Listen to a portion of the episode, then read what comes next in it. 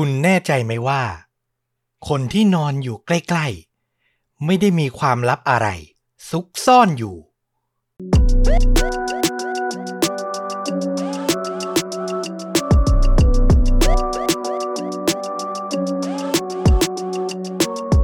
สวัสดีครับ ยินดีต้อนรับเข้าสู่ The X Files Podcast จากช่องชนดูดะ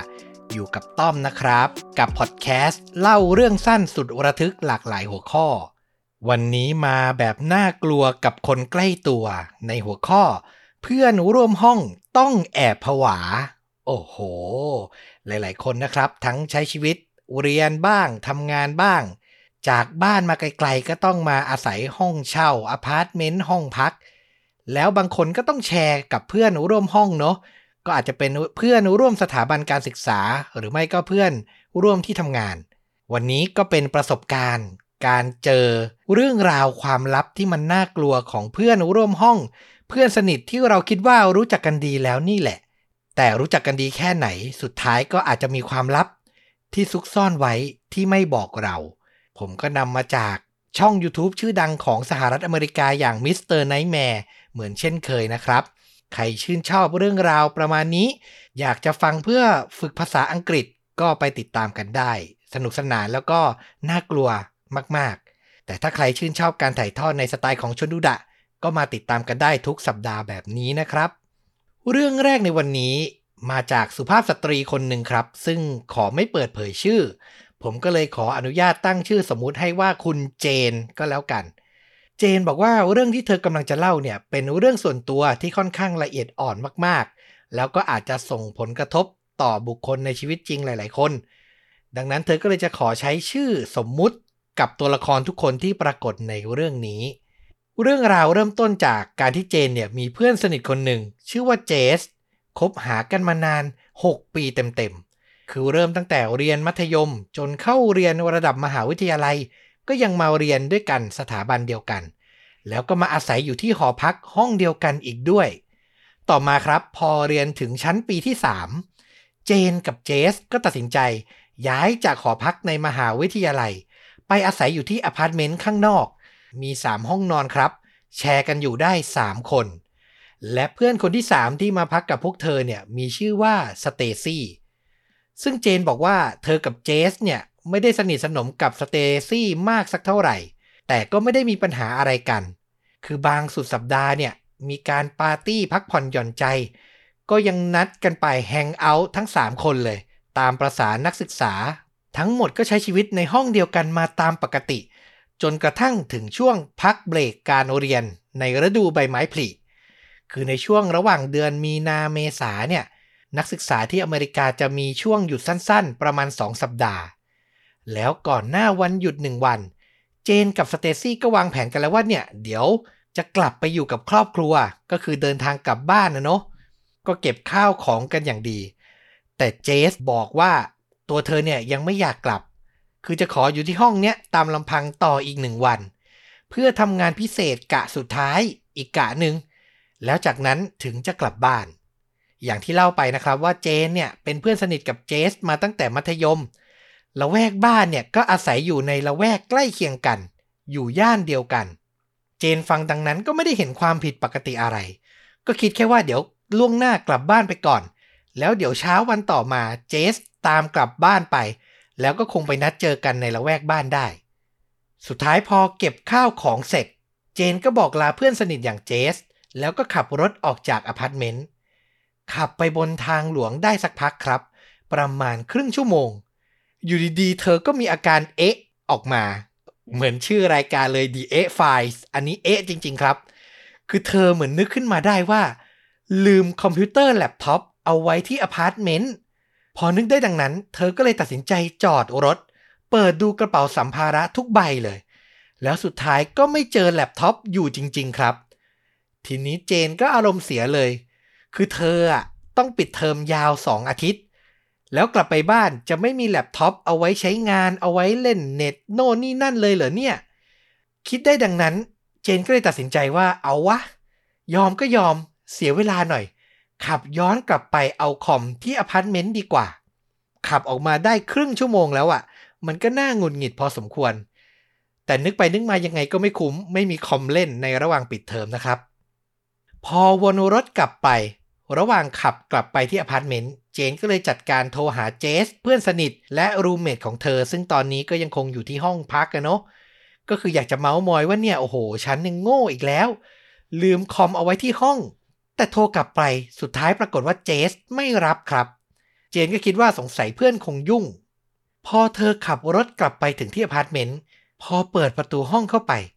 สายตาเธอกวาดไปรอบๆ แล้วก็เห็นสิ่งผิดปกติ คืออย่างที่บอกเนาะในห้องจะมีห้องนอนแยกย่อยอีก 3 ห้อง แล้วประตูห้องนอนของเจส เพื่อนสนิทของเธอเนี่ย มันเปิดอยู่ แต่เจสไม่ได้นอนอยู่ในนั้น เจนก็แปลกใจว่าธรรมดาเนี่ยถ้าเพื่อนไม่อยู่ในห้อง เธอก็มักจะล็อกประตูเอาไว้เสมอ แต่ครั้งนี้เนี่ยเปิดไว้อ้าซ่าเลย เธอแค่เอะอะแต่ก็ยังไม่ได้คิดจะสังเกตจะมองอะไรต่อ ก็เดินเข้าไปในห้องนอนของตัวเองก่อน เพื่อจะไปตามหาแล็ปท็อปที่ลืมเอาไว้ แต่ค้นหาไปหามา หาทั้งห้องยังไงก็ไม่เจอครับ สุดท้ายเจนเลยตัดสินใจ เดินออกมาที่บริเวณโถงทางเดิน มองกลับเข้าไปที่ห้องของเจสอีกครั้ง แล้วสุดท้าย เธอก็มองเห็นแล็ปท็อปของตัวเองอะวางอยู่บนเตียงนอนในห้องของเจส เจนเริ่มรู้สึกแล้วว่ามันผิดปกติ เธอก็เลยค่อยๆ เดินเข้าไปในห้องของเพื่อนสนิทด้วยความงุนงง พอก้มมองหน้าจอคอมของตัวเองที่วางอยู่บนเตียง เธอก็พบว่ามันเปิดอยู่ครับ แถมที่สำคัญ มัน login ใช้งานไว้อยู่ด้วย อ้าว ถ้าเป็นแบบนี้ก็แสดงว่าเจสรู้ password login ใช้งานคอมของเธอ แล้วเจสรู้ได้อย่างไรล่ะถ้างั้น และที่สำคัญ ไปเอาคอมพิวเตอร์จากห้องของเธอมาที่ห้องตัวเองทำไมกำลังทำอะไรกับคอมของเธออยู่ เจนคิดได้ดังนั้นก็สำรวจดูบนเตียง เห็นเลยว่าคอมของตัวเองเนี่ยวางอยู่ และข้างๆเนี่ยก็เป็นคอมพิวเตอร์ส่วนตัวของเจส เปิดใช้งานอยู่เช่นกัน เจนก็รีบสำรวจที่คอมพิวเตอร์ของเจสทันที แล้วก็ไปเจอว่าบริเวณเดสก์ท็อปมันมีโฟลเดอร์รูปภาพที่น่าสงสัยอยู่ เธอก็เลยตัดสินใจ คลิกเปิดเข้าไปดู แล้วก็ได้เห็นสิ่งที่ทำให้เธอต้องหวาดกลัวเป็นอย่างมากครับ ในโฟลเดอร์รูปภาพนั้น ทั้งหมดเลยนะ เป็นรูปภาพของตัวเจน ในหลากหลายอิริยาบถมีทั้งเมาหมดสตินอนอยู่บนโซฟา มีภาพตัวเธอหลังอาบน้ำเสร็จอยู่ในสภาพนุ่งผ้าขนหนูเพียงชิ้นเดียว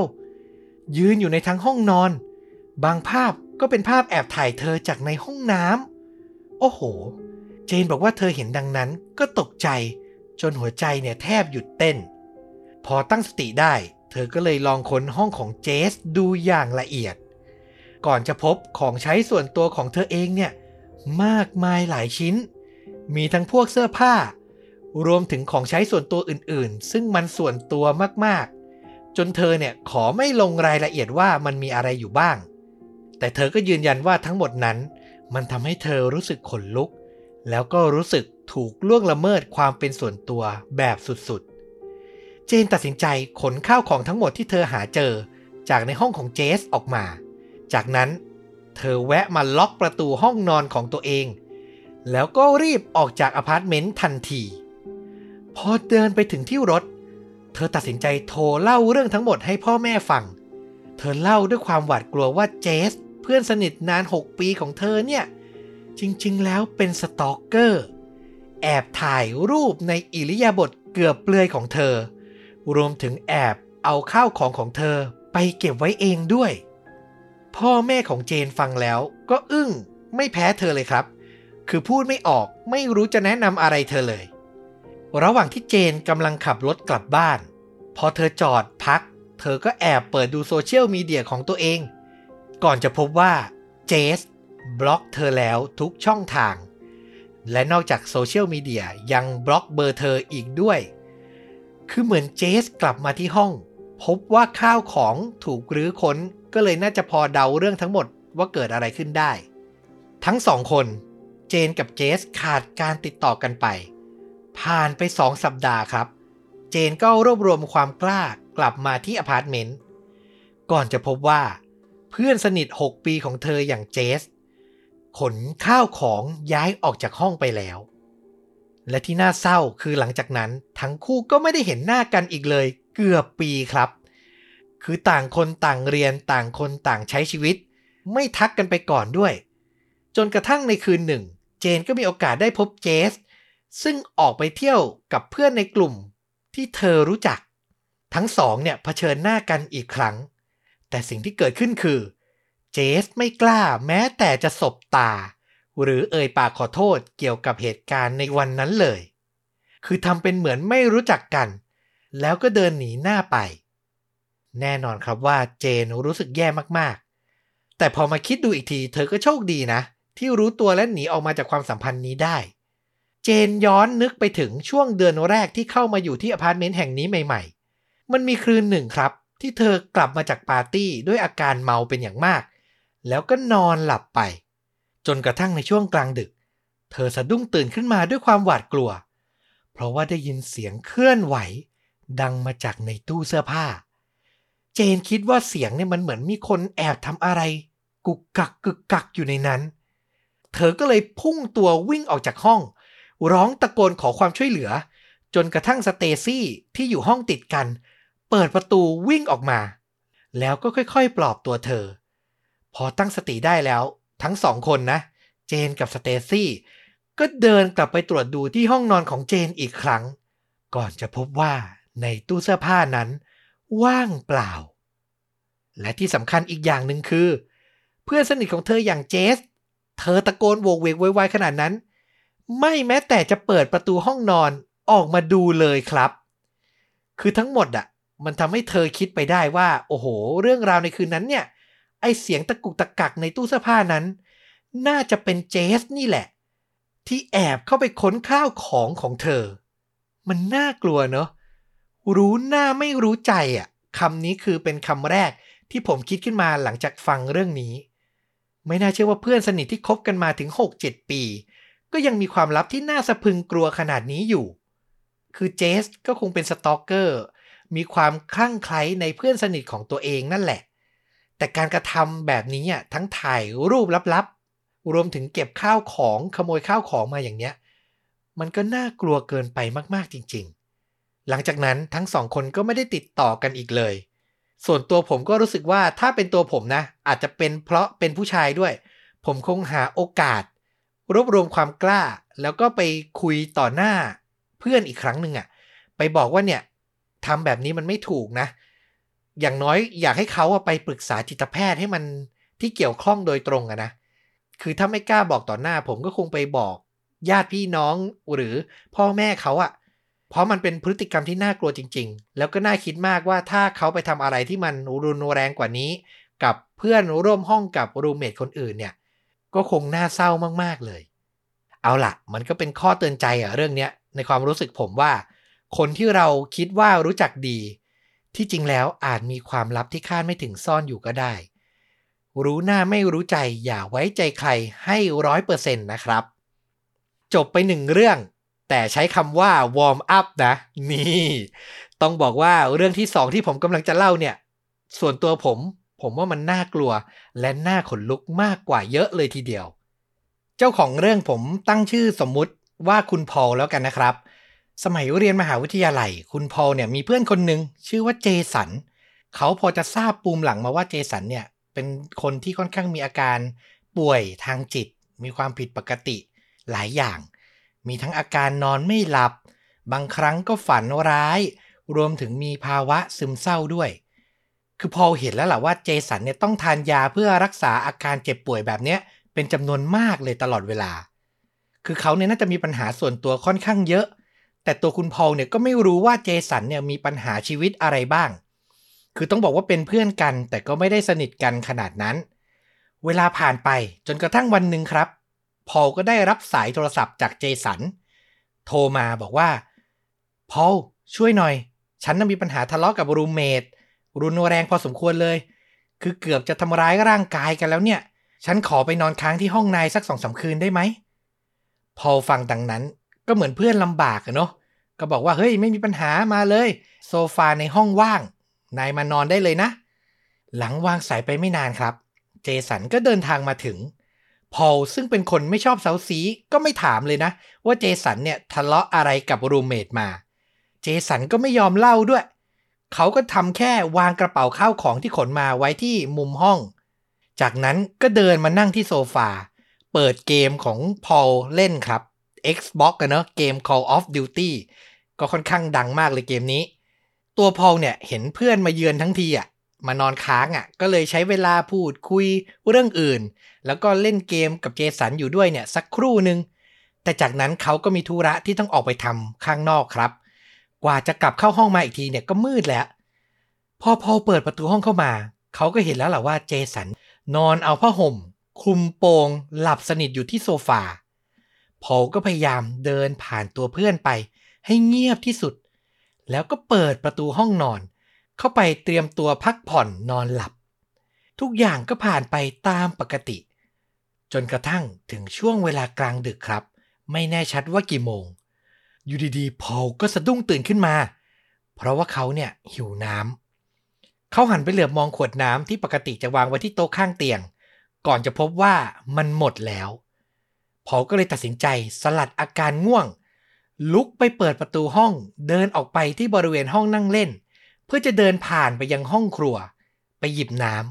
ำช่วงเวลาที่เดินผ่านโซฟา เขามองเห็นว่า เจสันไม่ได้นอนหลับอยู่บนนั้น พอเหลือบมองไปที่มุมห้อง ยังคงเห็นกระเป๋าของเจสันวางอยู่ แสดงว่าตัวเขาเนี่ยไม่ได้ออกไปไหนพอก็คิดในใจ สงสัยจะเดินไปเข้าห้องน้ำมั้ง คิดเสร็จเขาก็เดินไปหยิบน้ำดื่มที่ห้องครัวต่อ จากนั้นก็เดินกลับมาที่ห้องนอน ล้มตัวลงบนเตียงแล้วก็พยายามข่มตาหลับ เวลาผ่านไปสักพัก พอลก็เริ่มคิดมากครับ เพราะว่าเขาเนี่ยไม่ได้ยินเสียงประตูห้องน้ำเปิด แล้วก็ไม่ได้ยินเสียงเจสัน เดินกลับมาล้มตัวนอนที่โซฟาแต่อย่างใด ต้องบอกว่าห้องนี้มันก็เป็นห้องเล็กๆอะเนาะ คือมีห้องนอนแยกต่างหาก แต่ใครทำอะไรอะเสียงมันก็จะได้ยินหมด แต่นี่อะมันเงียบสนิทมากๆ พอลก็เลยเริ่มกังวลว่าเจสันมีอาการของโรคอะไรกำเริบหรือเปล่า คือเป็นห่วงเพื่อนนั่นแหละ สุดท้ายก็เลยตัดสินใจ จะลุกขึ้นไปตรวจสอบดูอีกครั้ง เขาลุกขึ้นยืน แต่ยังไม่ทันก้าวขาเดินออกจากห้องไปเลยครับ สายตาของพอลซึ่งตอนนี้ชินกับความมืดแล้ว เห็นอะไรได้ชัดมากขึ้นแล้ว ก็เหลือไปเห็น ร่างของผู้ชายคนหนึ่ง ยืนอยู่ที่มุมห้อง พอลตะโกนร้องด้วยความตกใจ เฮ้ย นั่นมันเจสันนี่ แล้วมันมาแอบยืนอยู่มืดๆในห้องนอนของเขาทำไม พอลคว้าเอาหมอนปาใส่เจสัน พร้อมตะโกนด้วยเสียงอันดังว่านายมาทำบ้าอะไรที่นี่เนี่ย ร่างของเจสันสั่นกระตุก เพราะถูกหมอนปาใส่ แต่จากนั้น แทนที่เขาจะตอบรับ เขากลับค่อยๆ เดินออกจากห้องไป แล้วก็ไปล้มตัวลงนอนที่โซฟา เหมือนไม่มีอะไรเกิดขึ้น พอมองเพื่อนค่อยๆ เดินผ่านหน้า เปิดประตู แล้วก็ไปล้มตัวลงนอน เขาขนลุกนะ แต่ก็คิดได้ทันทีว่า น่าจะเป็นอาการละเมอเดินครับ คือทั้งหมดที่ทำไปไม่มีสติเลย พอลเดินตามออกไป พยายามไปจับตัวปลุกเจสันให้ขึ้นมาพูดคุยกัน แต่เจสันก็ไม่ตื่น สุดท้ายพอลก็เลยต้องปล่อยให้ค่ำคืนนั้น ผ่านไป เช้าวันต่อมา พอลถามเจสันว่าจำเหตุการณ์เมื่อคืนได้บ้างไหม เจสันบอกว่าจำอะไรไม่ได้เลย พอลก็เลยถามต่อว่านายเคยมีอาการละเมอเดินบ้างไหมหรือมีใครเคยทักเคยบอกนายบ้างไหมว่านายละเมอเดินนะเจสันก็ตอบกลับมาว่าเท่าที่จำได้เนี่ย ไม่เคยรู้เลยนะว่าฉันมีอาการอย่างนั้น พอฟังแค่นั้นก็ไม่อยากถามเซาซีอะไรต่อ วันนั้นทั้งวันสถานการณ์ก็ผ่านไปตามปกติครับ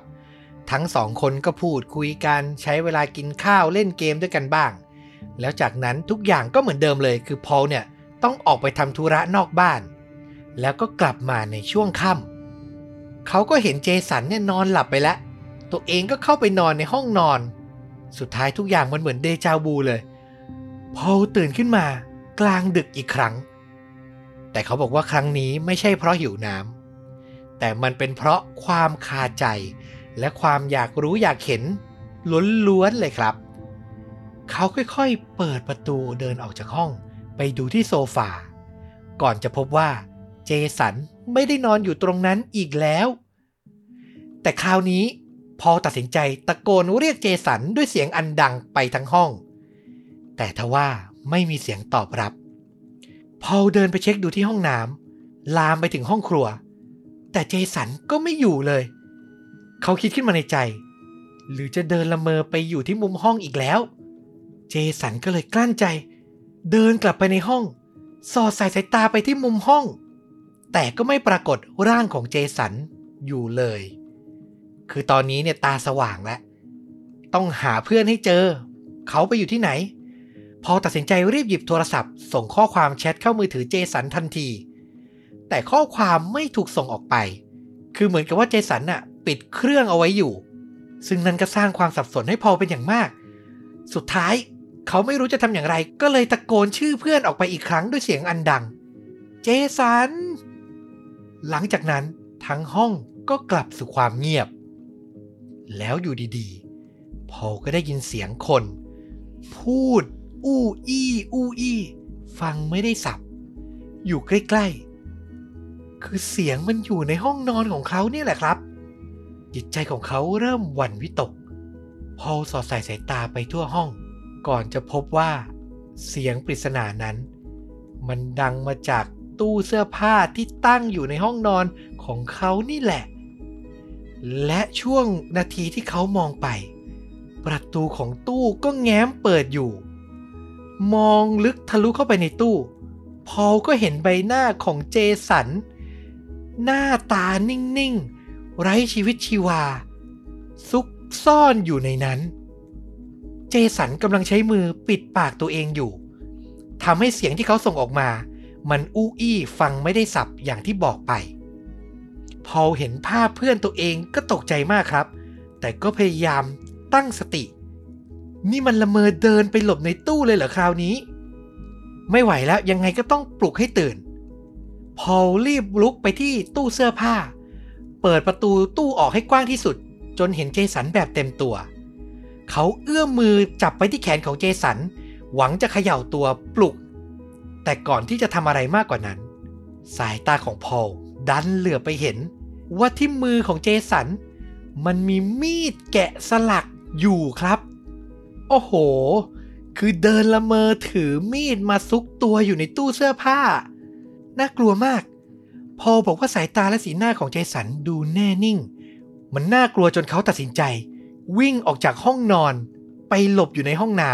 ำพอกดล็อกประตูขังตัวเองอยู่ในนั้น จิตใจของเขาว้าวุ่น เขาคิดตลอดว่าจะโทรแจ้งตำรวจดีไหม แต่ว่ามันจะเป็นเรื่องใหญ่เกินไปหรือเปล่า สุดท้ายหลังขังตัวเองอยู่ในห้องน้ำสักพัก เขาก็ได้ยินเสียงเหมือนคนค่อยๆ เดินออกมาจากห้องนอน แล้วก็มาล้มตัวลงที่โซฟา เวลาผ่านไปจนพอแน่ใจแล้วว่าเจสันน่าจะหลับสนิทอยู่ที่โซฟาแล้วจริง ๆ เขาก็ตัดสินใจเปิดประตูห้องน้ำวิ่งกลับไปที่ห้องนอนตัวเอง แล้วก็ล็อกประตู พอบอกว่าเขาไม่มีความรู้เรื่องละเมอเดินเลย คืออาการอะ มันรุนแรงจนถึงขนาดถืออาวุธ เดินไปมาได้เลยเหรอ เขาดูนาฬิกาตอนนั้นเป็นเวลาตีสามคือตาสว่างและไม่รู้จะทำอย่างไร อยากจะมีใครสักคนให้พูดให้คุยด้วย ก็เลยตัดสินใจแชทไปถามอดีตรูมเมทของเจสันว่า มันเกิดอะไรขึ้นทำไมถึงทะเลาะกกันจนไล่เจสันออกจากห้อง แต่แน่นอนครับว่ามันดึกแล้วก็เลยไม่มีการตอบกลับมา พอรอเวลาจนถึงเช้า เขาตื่นมาเช็คโทรศัพท์มือถือก็เลยได้เจอข้อความขนาดยาวมากๆ จากอดีต roommate ของเจสัน ที่เล่ามาว่าในคืนสุดท้ายก่อนที่จะไล่เจสันออกจากห้องนั้น เจสันเดินละเมอถือมีด เข้าไปในห้องของ roommate ไปยืนอยู่ปลายเท้าอะครับ roommate พอตื่นขึ้นมาเห็นเข้าก็ตกใจ คือเพื่อนยืนถือมีดอยู่ปลายเตียง ไม่รู้จะทำอย่างไรก็เลยใช้ตัวพุ่งกระแทกเจสันจนล้มลงกับพื้น ระหว่างที่ตะลุมบอลกันอยู่นั้น เจสันก็ตื่นได้สติ ก็พยายามตะโกนบอกว่า เขานอนละเมอเขาไม่ได้ตั้งใจ แต่ถึงตรงนั้นน่ะ มันเกินแก้แล้วมันคุยกันไม่รู้เรื่องแล้วรูเมทไม่เชื่อ ก็เลยทะเลาะกัน แล้วก็ไล่เจสันออกมาจากห้อง ถึงตรงนี้ผู้ฟังทุกท่านจำได้ไหมครับ ช่วงต้นเรื่องผมเล่าไปว่า พอลเคยถามว่าเจสันเนี่ยเคยละเมอเดินไหม แต่เจสันปฏิเสธ นี่ไง แสดงว่าเขาอะโกหก เขารู้ว่าตัวเองมีอาการแบบนี้มาก่อนแล้ว สุดท้ายเช้าวันต่อมา พอลก็เลยตัดสินใจยืนยัน ขอร้องให้เจสันเนี่ยออกจากห้องของเขาไปในวันนั้น พอลเล่าทิ้งท้ายว่าเขาได้ข่าวว่าเจสันเนี่ยน่าจะกลับไปพักอยู่ที่บ้านของแม่ ทั้งคู่ยังคงเป็นเพื่อนกันผ่านโซเชียลมีเดีย แต่พอบอกว่าหลังจากคืนนั้น เขาก็พูดคุยกับเจสันน้อยลงมากๆ แน่นอนแหละเนาะเป็นใครก็คงกลัว แต่ว่าเรื่องอะไรที่มันกระตุ้นจิตใต้สำนึกของเจสัน ให้เขาเดินละเมอถือมีดเข้าไปในห้องนอนของคนอื่นสองครั้งสองคราเนี่ย อันนี้น่าสนใจมาก แต่พอก็คงไม่มีวันหาคำตอบได้นะครับ เพราะเขาก็ไม่ได้พูดคุยกันและ เป็นเพื่อนห่างๆกันไปแล้วสำหรับเรื่องนี้ผมก็มองสองมุม ถ้าคนรู้จักคนสนิทผมมีอาการแบบนี้ ผมก็คงกลัวมากๆเลยเนาะแต่ถ้าสนิทกันมากพอก็คงหาทาง ช่วยรักษาช่วยบำบัดให้เขาแหละ ปิดท้ายในวันนี้ไหนๆแล้วฟังเรื่องราวเกี่ยวกับการละเมอเดิน ผมก็เลยไปสืบค้นข้อมูลบทความจากเพจ โรงพยาบาลรามาเลยนะครับ ไปดูกันหน่อยว่าอาการละเมอเนี่ยมันเกิดขึ้นจากอะไร บทความจากผู้ช่วยศาสตราจารย์แพทย์หญิงลลิยาธรรมประธานกุลนะครับ สาขาวิชาประสาทวิทยา ภาควิชากุมารเวชศาสตร์ คณะแพทยศาสตร์โรงพยาบาลรามาธิบดี บอกว่าอาการละเมอขณะหลับเนี่ยมันเกิดขึ้น เนื่องจากคลื่นสมองคลื่นไฟฟ้าในสมองของเราเนี่ยมันมีการเปลี่ยนแปลงกระทันหัน มีคลื่นไฟฟ้าแบบตื่นเข้ามาผสมทำให้เวลาละเมอเป็นภาวะกึ่งหลับกึ่งตื่น ส่วนใหญ่จะเจอได้บ่อยในเด็กนะครับ ก็คืออาจจะเป็นปัญหาด้านสมองที่ยังพัฒนาไม่เต็มที่ ในส่วนของพันธุกรรมก็เป็นสาเหตุให้เกิดการละเมอด้วย คือหากพ่อแม่ละเมอเด็กก็มีโอกาสละเมอมากกว่าคนอื่น เป็นเท่าตัวนะ เออ อันนี้ผมก็เพิ่งรู้เหมือนกัน ส่วนปัจจัยภายนอกที่เกี่ยวกับการละเมอได้แก่ความเจ็บป่วยบางอย่างทางกาย การใช้ยาบางชนิด ความเครียด รวมถึงโรคบางอย่าง ที่ทำให้การนอนหลับเนี่ยไม่เสถียร มีอาการหลับหลับตื่นตื่น อ่าอันนี้ก็น่าจะเป็นสิ่งที่ทำให้เจสันเกิดอาการละเมอเดินขึ้นเนาะทั้งการใช้ยาและความเครียด ในส่วนของการรักษาก็จะใช้ยา แล้วก็รักษาตามสาเหตุนะครับ คือแพทย์มีตัวยาลดการละเมอด้วย เออ มันเป็นโรคที่รักษาได้ปรึกษาแพทย์ได้นะครับ สุดท้ายคุณหมอย้ำว่าหากพบว่าสมาชิกในบ้านมีอาการละเมอก็ควรเฝ้าระวังอย่างใกล้ชิด เช่น ล็อกประตูเพื่อไม่ให้คนเปิดประตูออกไปข้างนอกได้ แขวนกระดิ่งไว้ที่ประตู เพื่อเตือนคนในบ้านเมื่อคนไข้มีอาการละเมอ และถ้าหากอาศัยอยู่คนเดียว สงสัยว่าตนเองมีอาการละเมอ เนี่ยอันนี้ยากเลย ควรรีบพบแพทย์ ที่สำคัญที่สุดห้องนอนทุกห้องต้องปลอดภัย ไม่มีของมีคม หรือไม่มีอันตรายใด ๆ ก็จะช่วยลดความเสี่ยงต่ออันตรายที่จะเกิดขึ้นได้นะครับ อย่างไรก็ตามคุณหมอทิ้งท้ายว่า ถ้าละเมอไม่มากและนานๆ ครั้ง ก็ไม่จำเป็นต้องพบแพทย์ ไม่จำเป็นต้องปลุกให้ตื่น คนในบ้านอาจจะวิธีกล่อมและพาไปนอนต่อได้ แต่ถ้าหากพบว่ามีอาการละเมอเดินหรืออื่นๆ ที่ทำให้เกิดอันตราย อันนี้แหละ รีบพบแพทย์ดีที่สุดอ่าอันนี้ก็เป็นสาระสำคัญทิ้งท้ายไว้นิดนึงแล้วกันพอดี ผมค้นหาเรื่องนี้มาเล่าแล้วก็สงสัยก็เลยไปหาข้อมูลเพิ่มเติมนะครับ เอาล่ะ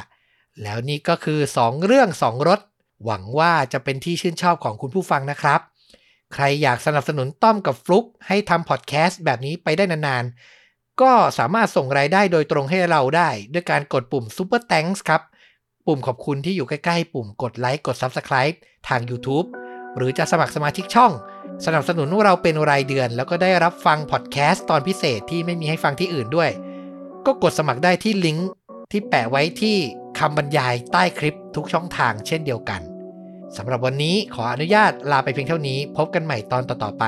สวัสดีครับ